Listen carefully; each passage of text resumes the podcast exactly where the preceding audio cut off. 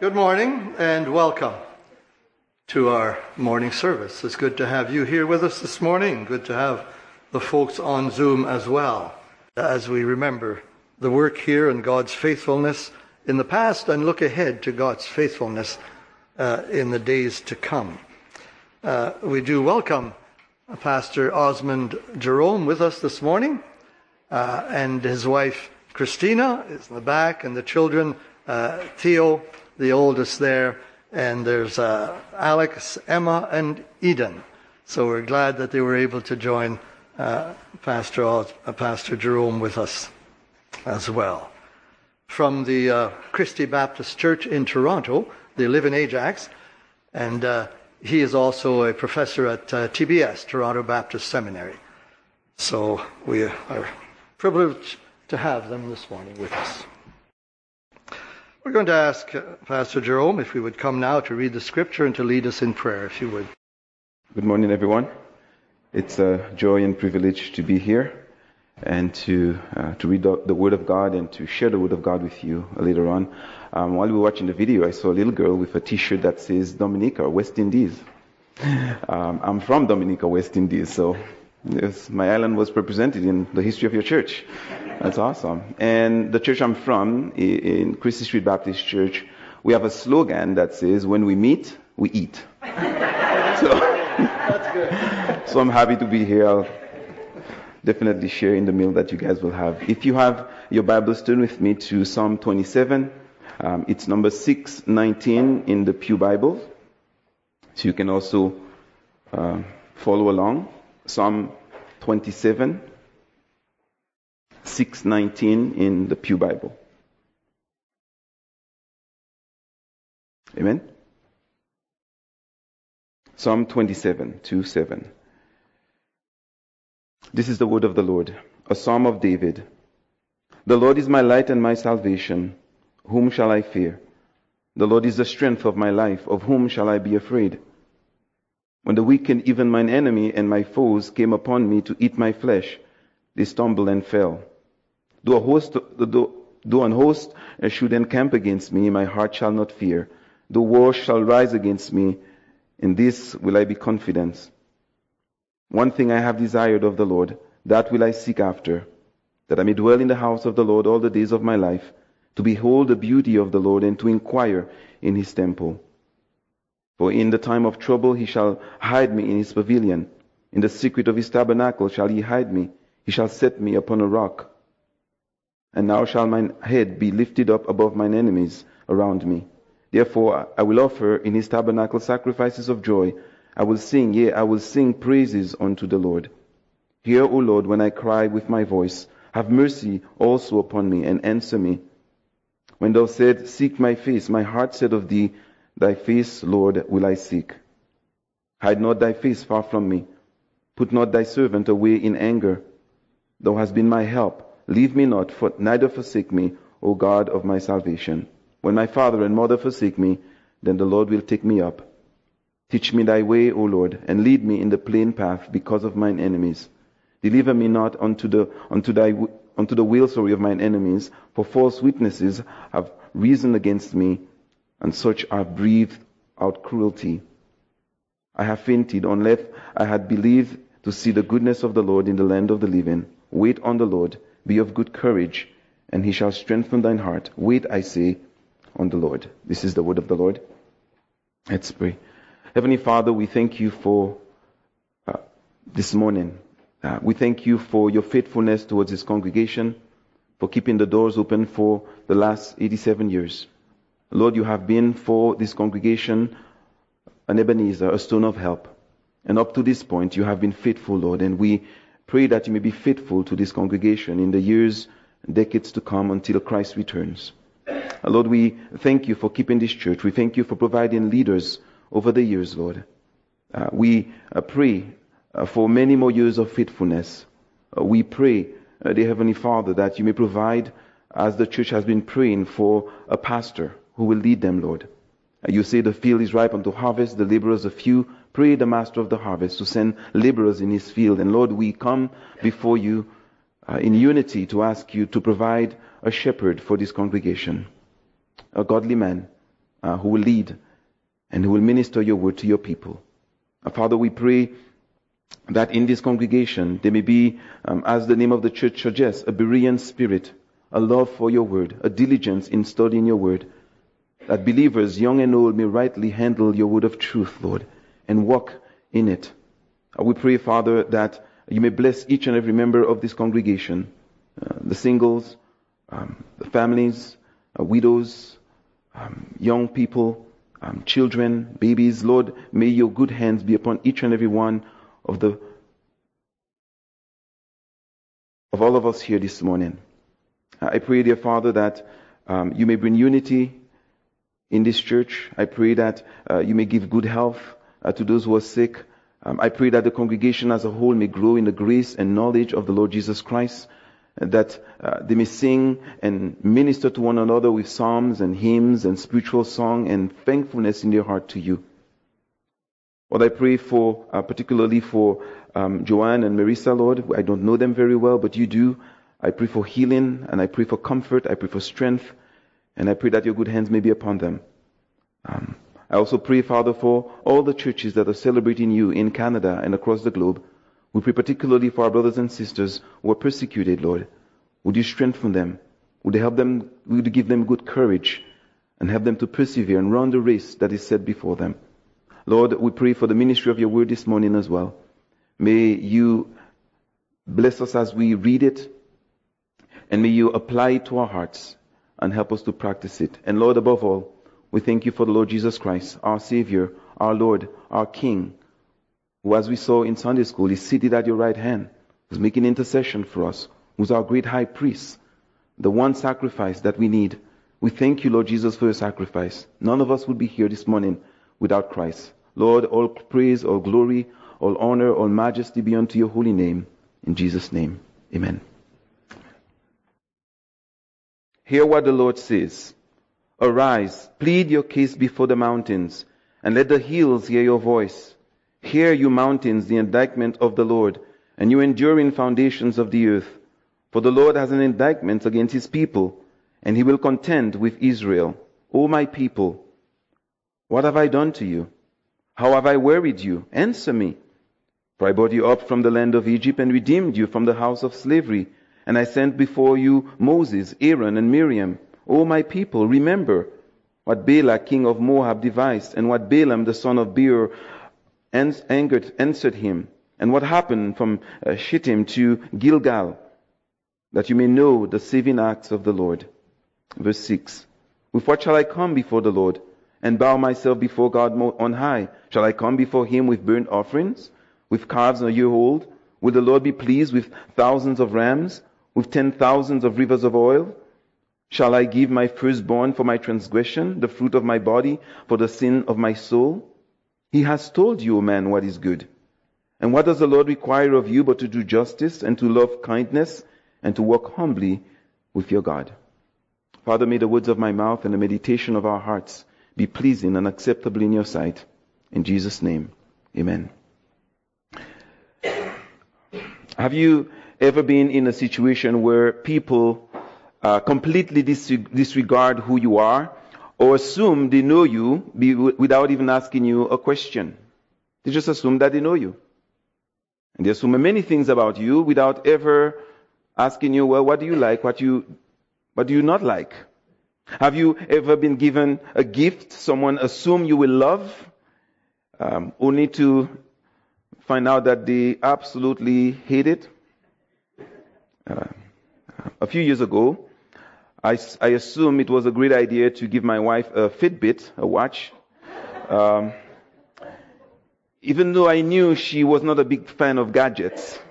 Uh, well, she politely told me to take it back. um, the fact is, I had forgotten a fundamental thing about my wife. She does not like surprise. And um, she never liked surprise ever since I met her till today. Anything we do, I got to tell her before. Um, she wasn't surprised when I asked her to marry me. She wasn't surprised by the ring that she had on her finger. She designed it. um, she wasn't surprised by the date. She, that's something that I knew about her. Um, the prophecy of Micah answers an important question about our relationship with God, or Israel's relationship with God, and I believe our relationship with God. What does God want? Micah chapter 6, verse 1 to 7 describes Israel as a people who do not know the Lord even after having received messengers and prophets from him for thousands of years, from Abraham all the way to Moses and so on and David. They still did not know God. In verse 3, they accuse God of wrongdoing. God says, How have I wronged you? Um, from verse 4 to 5, uh, they fail to see the blessings of God. From verse 6 to 7, um, they, God describes them as not know, even knowing how to truly worship Him or the real meaning of worship. And uh, it was interesting that we saw that in Sunday school, saw in the book of Hebrew, uh, that God, the book of Hebrews, that God does not delight in external ritual without a right heart. It's interesting. Israel did not, uh, they served God, but they thought they knew everything about God without actually asking God, what do you want? The book of Micah is God telling His people what He wants. I'd like to argue this morning that in this text that we read, God wants two things from His people. Number one, God wants His character to be known. And then number two, God wants His people to serve Him. So I'm going to ask you, what does God want? Answer, God wants His character to be known and God wants His people to serve Him. Number one, then, God wants His character to be known. If I give you, if I gave you this morning a paper and pencil, and you probably have that, you're taking notes, how much do you think you'll be able to write about the triune God? How much will you be able to say that you know God? Would it cover the page? Will you need more page, or would it be a few paragraphs about God? How much do you know the creator of uh, the universe? The book of Micah obviously does not tell us everything we need to know about God, but if you read through the book, you will come across several assertions about God's nature and character. Let me mention three in relation to our text. God wants his character to be known, and in the book of Micah, God presents himself as the only God. God presents himself to the children of Israel and to the world as the only God. And you get that from the very name of the book, Micah. Micah means who is like the Lord our God? That's the translation of word. Imagine Israel living in idolatry, walking in idolatry, and here's this prophet. Every time you call his name, hey, is there anyone like our God? Who is like our God? This is how you call Micah. And it's a rhetorical question that not, does not require an answer. It means no one is like our God. God wants us to know that there is no other God beside him. God also wants his children to know that he alone is righteous. In verse 5 he says, I did all the miracles that I did, whether it's in Egypt, delivering you, so that you may know the righteous acts of the Lord. God wants us to know that he's a just and righteous God. He is holy. He's perfect. Everything he does is right. God wants to know, wants us to know that he's a righteous God. But also in the book of Micah, although the book of Micah, Micah, contains many evidence of God coming to judge his people, God also wants his people to know that he alone can forgive. God alone can forgive. He is incomparable in his steadfast love and forgiveness. Micah chapter 7 verse 18 to 20, which is a glorious passage about God. It speaks of God delighting in forgiveness. Who, and again you have this word, Micah, who is a God like you? Who is a God like you, pardoning iniquity and passing over transgression for the remnant of his inheritance? He does not retain his anger forever because he delights in steadfast love. He will again have compassion on us. He will tread our iniquity underfoot. He will cast all our sins into the depths of the sea. Can you imagine serving a God who delighting in judging us and condemning us and punishing us? At every waking hour, every mistake we make, God wants to punish. None of us would be here this morning. I wouldn't be on the pulpit. The Bible says if God would mark iniquity, who would stand? But with you. But with God, there is forgiveness that your name may be feared. We often think of God as this judging guy who, who just wants to punish the world. That's not the picture that we have in Scripture. The picture presents a God who is constantly trying to forgive his people. Who's constantly inviting his people into his presence. Come, come, let us reason together, saith the Lord. Though your sins be as scarlet, they shall be white as snow. Though they be red like crimson, they, be, they, may, they will be as wool. In the New Testament, if we confess our sin, He is faithful and just. He will forgive us our sins and purify us from all unrighteousness. We serve a God who delights in forgiveness. He wants to forgive us. And you're here this morning, you think that God doesn't want to forgive you. He only wants to judge you and condemn you and, and hurt you. No, God wants to forgive you. All you have to do is go, come into His presence and say, I'm sorry. And He'll have His arms wide open to forgive you. God wants his people to know that he wants to forgive. Even in judgment, God wants us to come to him. The bones that you have crushed, said David, will rejoice. That God sometimes puts us through very difficult times, not because He wants us to suffer, but because in our suffering, He wants to draw us to Him. He is a God who delights in forgiveness. And that is why He sent His only begotten Son to die for our sins. He wouldn't have if he did not, did not delight in forgiveness. God wants his people to know that he loves to forgive. What does God want? God wants us to know him. And he gives us a clue all over creation. The heavens declare the glory of God. What can be known about him is plain. God has also revealed himself in scripture. I like the name of the church, by the way. a Berean spirit. I just love it. I'm going through the book of Acts and I, I, I spoke on the Berean church who eagerly wanted the word. God has revealed himself to us in scripture. God wants us to know him. God wants us to know that he's righteous. And God wants us to know that he delights in forgiveness. And to know God and to know his son is eternal life. Now this, Christ says, is eternal life, that they know you, the only true God and Jesus Christ whom you have sent. And once we get to know God, our conclusion will be the same as Micah. Once you study God in nature, in scripture, in your own life, you will conclude as Micah, who is like unto the Lord our God? And the answer is simply no one.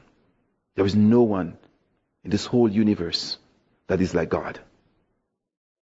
Number two, God wants his people to love him and serve him. He has told you, O man, what is good and what does the Lord require of you but to do justice and to love kindness and to walk humbly with your God? Micah 6 verse 8 is one of the most familiar passage in Micah. Most people don't know Micah, the book of Micah, but they know Micah 6 8. If you've never read Micah, you might have heard it. Um, I have to memorize it as a child for Sunday school. Uh, you might have heard it in sermon. You might have heard it in music. Um, some commentators call, call it one of the greatest summary of true religion. There's another writer who says Micah 6 8 is the finest summary of the content of practical religion found in the Old Testament. Some connect Micah 6 8 to, um, to the great um, teaching of the Lord Jesus Christ to love your God, Lord your God with all your heart, with all your soul, all your mind, and all your strength, and love your neighbor as yourself. That's how popular that verse is. And the, the verse that starts by making a, by stating something about God that God's requirement requirements are good. He has told you, man, what is good. We might not always see the good in what God is asking us to do. Uh, God's requirements might be hard, but they are always good. Whatever God ordains, there's a writer who says that whatever God ordains is right, and I would add to it, whatever God ordains is good. Romans chapter 12, I appeal to you, therefore, brothers and sisters, by the mercies of God, to present your bodies as living sacrifice, holy and acceptable, which is your spiritual worship. Do not be conformed to this world, but be transformed by the renewing of your mind, that by testing you may discern what the will of God, what is good and acceptable and perfect. God's will is good. Whatever God asks us to do, it is good. Might not feel it, but we need to know that God's requirements are good. He has told you, O man, what is good. And what does the Lord require of you? Micah 6 verse 8 summarized God's requirement under three headings. God wants us to do justice, to love mercy, and to walk humbly before Him. Um, to do justice is to do what is right. And to do what is acceptable in the sight of God.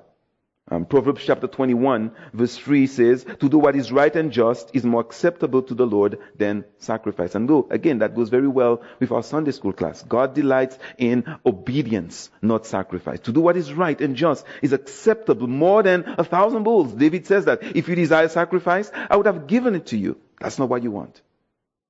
You want obedience. It means to do what is right and to right what is wrong.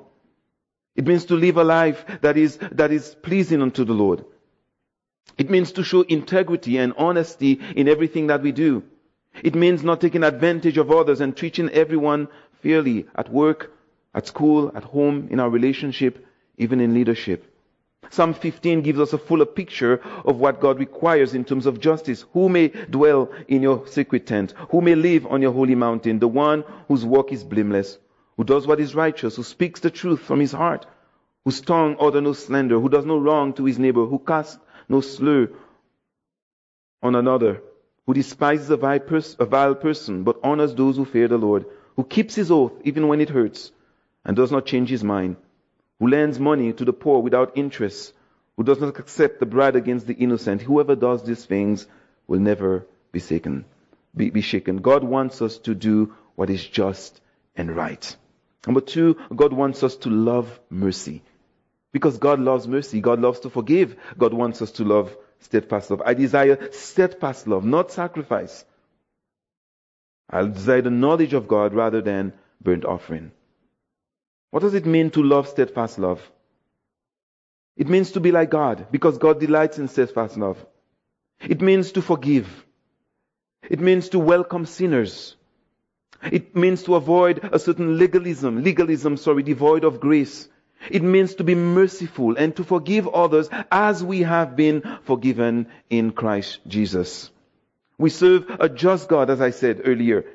If God had to give us what we deserve, none of us would be here.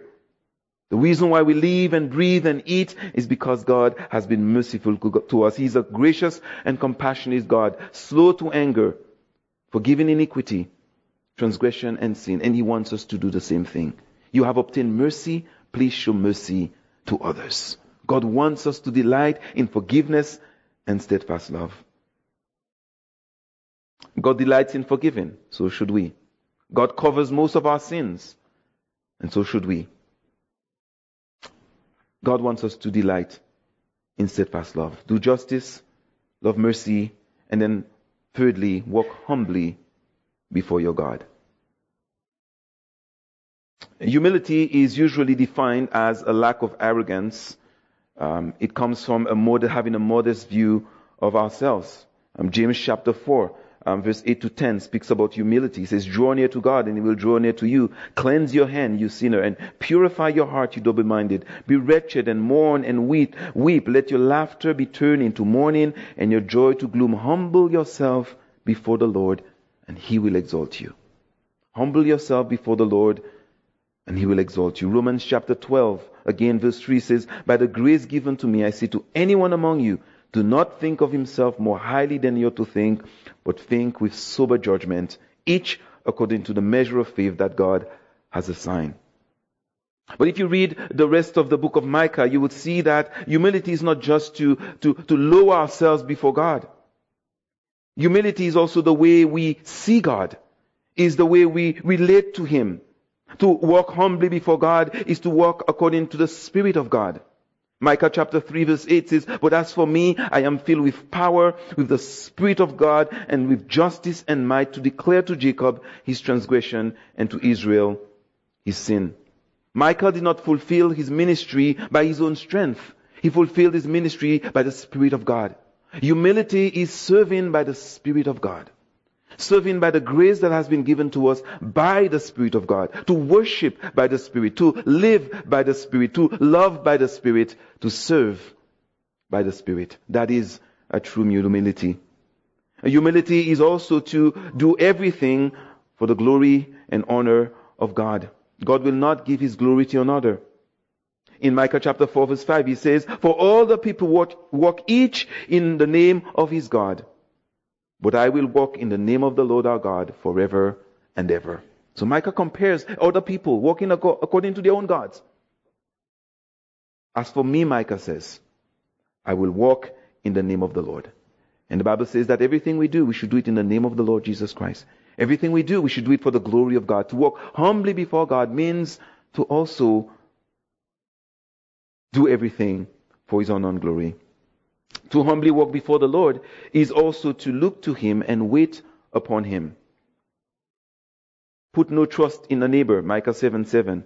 Have no confidence in a friend. Guard the door of your mouth from her who lies in your arm. For the son treats the father with contempt. The daughter rises up against her mother, the daughter in law against her mother in law. A man's enemy are the men of his own house. But as for me, I will look to the Lord. I will wait for the God of my salvation. My God will hear me. Humility means also to wait upon the Lord. To wait upon the Lord, not to trust in our own understanding, to understand what He's doing. Um, as a, I'm also the fieldwork director of um, a TBS, so many churches call about pastors, and some churches can become very discouraged that um, God is not sending a leader. Why is He not sending us a leader? Why is He? Why is He? Why is He not doing this? Why? And and and sometimes we have to remind ourselves that God wants us to wait upon Him. Whatever He does is right, and we don't understand. But Micah says, "As for me, I will wait upon the Lord." And my encouragement to you this morning, as you wait for God to send a laborer, is wait upon the Lord. If the promise is delayed. Do not become discouraged. Wait, I say. Wait upon the Lord. Trust in the Lord. He leads the humble in what is right and teaches the humble his way. All the paths of the Lord are steadfast love and faithfulness for those who keep his commandment and testimony. Let me draw a few words of application and then we'll end. Number one, with all the description of true religion that we have seen in Micah, I need to make it clear this morning that we can only know God and serve Him through His Son. We can only know God and serve Him through His Son. It is not possible for us to do what Micah, what God has described through the mouth of Micah on our own. We need the Lord Jesus Christ. No one has ever seen God. The only God who is at the Father's side has made him known. If we want to truly know God, we need to go through his Son. If we want to truly serve God, we need to go through his son. You can do nothing on your own, Jesus said. Only through him can we do what we do. There is no, this is not a way of salvation. Micah 6 8 is not a way of salvation. Rather, it is a response to salvation.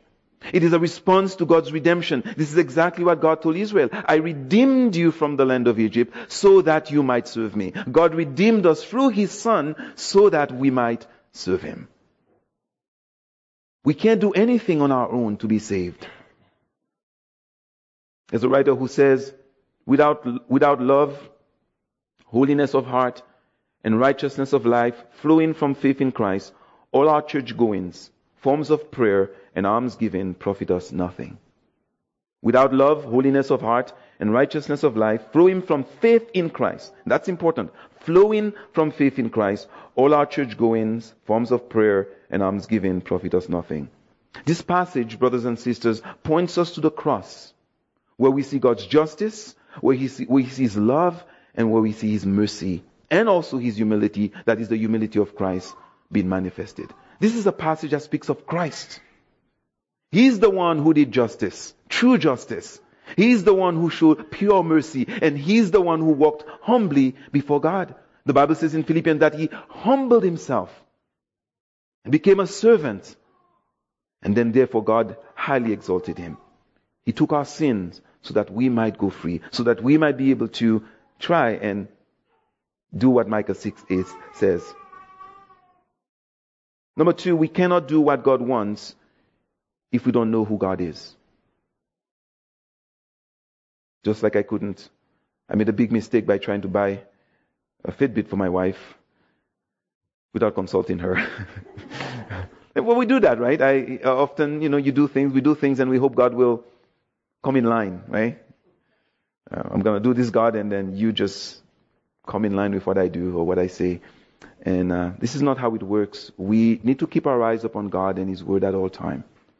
Um, it is by knowing God that we can better serve Him. Israel's failure was not um, in their sacrifices, but in offering wrong sacrifices to God. My people perish, God says, because they lack what? Knowledge. Knowledge of God. understanding who God is. God is not like the God of the Canaanites. God cannot be manipulated. He has to be trusted.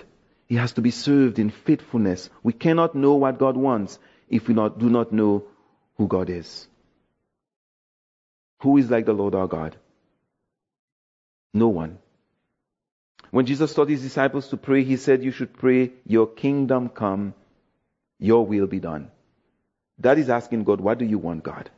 In our prayer, that is when we say, Your kingdom come, your will be done, we're saying, God, I have many ideas, but your kingdom first, and your will first.